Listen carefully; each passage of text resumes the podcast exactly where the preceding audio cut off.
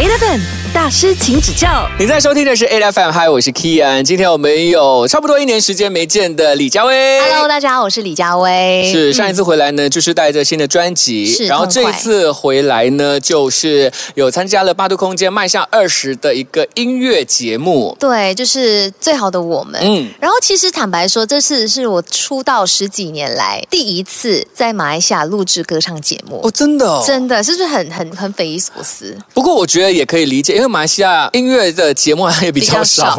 OK，那是说不要音乐节目，这是第一次就录制节目，然后跟这么多歌手聚集在一起。嗯因为其实我不知道我自己是孤僻鬼还是什么，我就想说，嗯，我好像真的对于呃这里的歌手，呃，我知道他们，但没有真的见过。甚至光良哥，我那天录影的时候，第一次我就说，光良哥就是我们第一次见面，就是没有真正的同台，然后真的是哦，光良哥你好，我们都知道彼此，嗯但是你知道要有机会，真的是因为我每次表演的话都会擦身而过嘛，你唱完然后我上台，然后你下台是之类的，但是真的没有一个机会是可以彼此聊天啊、交流啊，所以我觉得这是非常难得的机会，对我来说更像是一个同乐会，是。就是可以跟很多的歌手有机会、有时间去做交谈交流，这样、嗯。对我来说是蛮兴奋、蛮开心的一件事。对，而且刚刚讲的时候，我在起鸡皮疙瘩，因为就让我想到说，以前有一些呃，比如说我们马来西亚歌手去到台湾发展，然后呢，马来西亚歌手在台湾那边就会有一个大马帮嘛，然后大家就会出来聚会这样子。然后这一次感觉上是我们真的回到马来西亚，来一个真的很大型的大马帮。对对对，就是自我的聚会，然后看到一些你在电视上或者是网络上看到的歌手，可能他们就是晚辈也好，前辈也好，对我们来说就是一个哇，你真正的见到这个人了，就好像很多人就看到我本人说，哦，我见到李佳薇的那种感觉，我觉得这是相对的，嗯。所以就觉得哎，还蛮难能可贵，我就非常感恩有这个节目让我有机会回来，然后做这件事情。嗯，而且还是做你喜欢的事情，对唱歌这件事嘛。你要不要跟大家说一下，你在这一个节目当中跟哪一位歌手合作？呃，这一次跟菲道尔合作，嗯然后会跟他一起合唱。在当初接到跟他合唱的指令的时候，我就开始想要唱什么歌。我觉得这对他来说蛮重要的。然后我就翻了他所有的作品，去听他的所有现场的表演，然后包括研究他的唱歌方式，嗯然后才发现说，哦，他好像不太，就对我来说，可能不太适合唱一些比较激昂的那么多的歌曲，那么满的歌，但是他有他自己很独特的口气。那我要怎么去把那个口气保留，但是又可以让他有在一些呃本地创作有一些新的火花、新的东西，这也是我希望的。就是我希望他们展现自己之余，也可以从呃我身上，或者是呃我可以跟他们分享一些关于歌唱的小技巧。这样子，嗯所以最后我是选了《像疯了一样》这首歌。我，这首歌不难吗？是蛮难的，我觉得。但是我很喜欢他的 verse，我觉得菲道尔他非常有把握的，应该就是 verse，然后让我来帮助他的，那就是 chorus。我觉得，呃，我可以想象到他唱这首歌的那一个感觉，我又希望他制造一些惊喜给大家。他可能跟大家一般认识他的感觉会不一样，因为我在跟他讨论要怎么唱这首歌的时候，其实他自己突然间也会觉得说，哦，哇，可以这样子唱哦。原来这样子哦，他会自己突然呃被灌输了很多新的东西。我就跟他说，嗯，对，那个学费姐缴一缴。Eleven 大师，请指教。这里还是一样有 Jazz 李佳薇，最近呢回来就参加了八度空间的最好的我们这个音乐节目嘛，然后呢就有跟飞大鹅还有其他的一些歌手们合作。这一次的合作是愉快、很顺利，没有任何的一些问题，可能意见上分歧这些东西都没有。我觉得意见上就是可能他会接收的讯息比较多。嗯我应该是说，就是他有跟我私底下的时候，他有来休息室来跟我聊天，他就跟我说他自己希望在歌唱上更进一步的。呃，就是有希望有更明显的进步，嗯然后我就是问他说你要学什么，他说他也不知道，就是表达歌曲、表现歌曲上嘛。那我就说那就把那首歌当成一个练习的机会，嗯对，因为刚好我们会一起合唱，那你你你觉得不够的地方，我可以 support。我也希望你可以去做尝试这件事情，就是冒险了。就是因为每个歌手其实都有自己惯性唱歌的方法，是那。我我在你身边，那就可以更更容易让你去冒险，因为你根本不用害怕犯错，不用害怕怎么样，不用害怕说会呃被骂，不一定会被骂。他他唱歌应该不到会被骂，就是我的意思谁唱歌会被骂？没有啊，我的意思是没有对错啊，没唱歌这件事没有对错啊，呃呃对只是呃看我能辅助他多少，能给他多少新东西，然后可以让他用在这首歌上面。我觉得那是最直接的练习方法。对，嗯，所以除了跟飞道尔合作之外，还有没有跟其他歌手会有合作 Emily。Emily，对，一个小女生，大概十五、十六岁吧，超过分的，就是太小了。我说我的年龄除二还比她大，呃，不要说，但没有关系，我觉得 没有关系，因为其实呃我自己也经历过那个时间点，然后因为她也是歌唱比赛出来的，然后我一听她唱歌就知道，嗯。歌唱比赛出来的，因为就是把所有东西做得很完整，然后一个唱歌的模式就在那一边。那我自己也经历过这种时候，然后也会很 confused 啊，他到底要怎么让自己更好？到底可以怎么样唱歌？好像大家会觉得说，就是比赛型歌手就会有一个一直被大家讲的点，就是这样子什么、哦，我我我没有感觉啊，什么之类的。那那感觉是什么？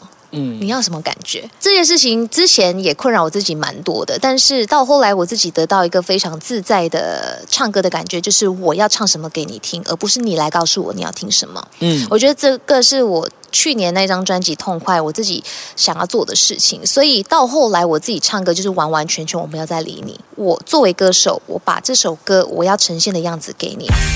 Eleven 大师，请指教。今天呢，他就要来分享一下跟 Emily 的合作。那来到 Emily 的身上，她很会唱，她真的很会唱。但是有些时候，太会唱的人会忘了去思考说你要表达什么。她也很容易，因为她年龄的关系，很容易就是会把不适合的东西放在自己身上。因为唱很多情歌嘛，因为大多数我们的抒情歌都是情歌疗伤什么之类的。对对，我就跟他说，其实我我我帮他选的是世界唯一的你。曹格的歌，对，，没错。但曹格原版的是比较情歌，那我就跟他说，其实以你这个年龄，你可以把它想成大爱一点点，就是你自己很喜欢唱歌这件事情，然后你站在台上，然后下面很多爱你的人喜欢听你唱歌，你可以把这份爱 share 出去，这个就是世界唯一的你。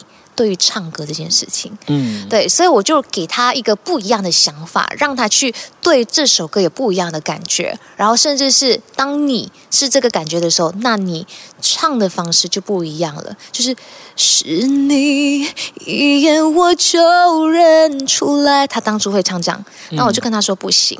人家直接一点，就是你看到妈妈的感觉，OK，是你一眼我就认出来，那不是更加真诚嘛？嗯，所以就是让他知道说，哦，其实会有这样的分别，因为呃，很多时候我们都会想要把东西做得很完整，是，对。那那个完整是谁讲的？嗯，对，所以没有对错，对，我只是让他有没有更多不同的方法，或者更多不同的诠释方式去唱这首歌。嗯，就是会不会换另外一个角度来讲，说你唱歌有没有对象感这件事情？对，没错，你要唱给谁听？这个，而且这首歌你唱的目的是什么？嗯对，我的意思是一首歌，它的歌词可能很悲，但是它也可能是一种难过或者是矛盾的那个心情，是你自己做决定的，你就是那个写剧本的人。了解嗯，，十个歌手拿到这首歌都会用不一样的心情去唱。嗯，所以我就觉得说，我希望他唱完这首歌之后，可以对唱歌这件事情有不一样的感受。嗯，就打开了另外一面这样子。我希望他更快可以达到这一点。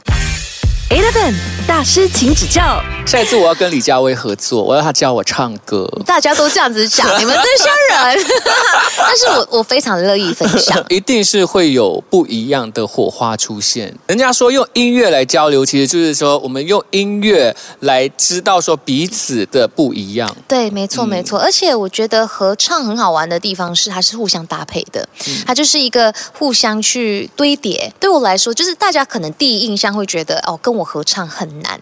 但是反而我自己觉得跟我合唱才是最安心的地方，嗯，因为我会去聆听对方的声音，会去做一个辅助。他高的时候我会把它辅助低，然后他低的时候会把它辅助高，就是让那个、让两把声音是有穿插，然后我才觉得哇，这样子是完美，一加一大于二。我自己会理想中合唱的歌曲就会是很舒服的。分工合作的感觉，我帮你，你帮我这样子，最好的我们嘛。嗯你怎么诠释这五个字？呃，我其实觉得这个最好的我们就是当下的我们，觉得每一个状态下的你都是最真实的你嘛。我觉得像十二年前的我也好，五年前的我也好，直到今天这个我也好，都是当下现在我自己选择要呈现的样貌。包括在舞台上，有的人问我说：“如果你为今天打几分，你有没有觉得你今天有一百分的表演？”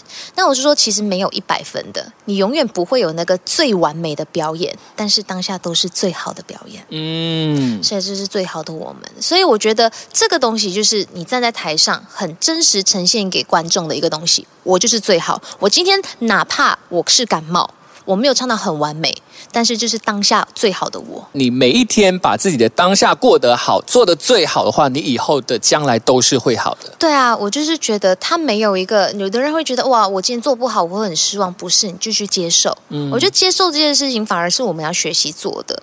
最好的我们就是这样。我我现在可能对 Emily 来说，她呃还很新，她还很年轻，然后她懂的东西可能不多，但是的的确确，这个就是最美好的十五岁、十六岁的，我们回不去了，朋友们。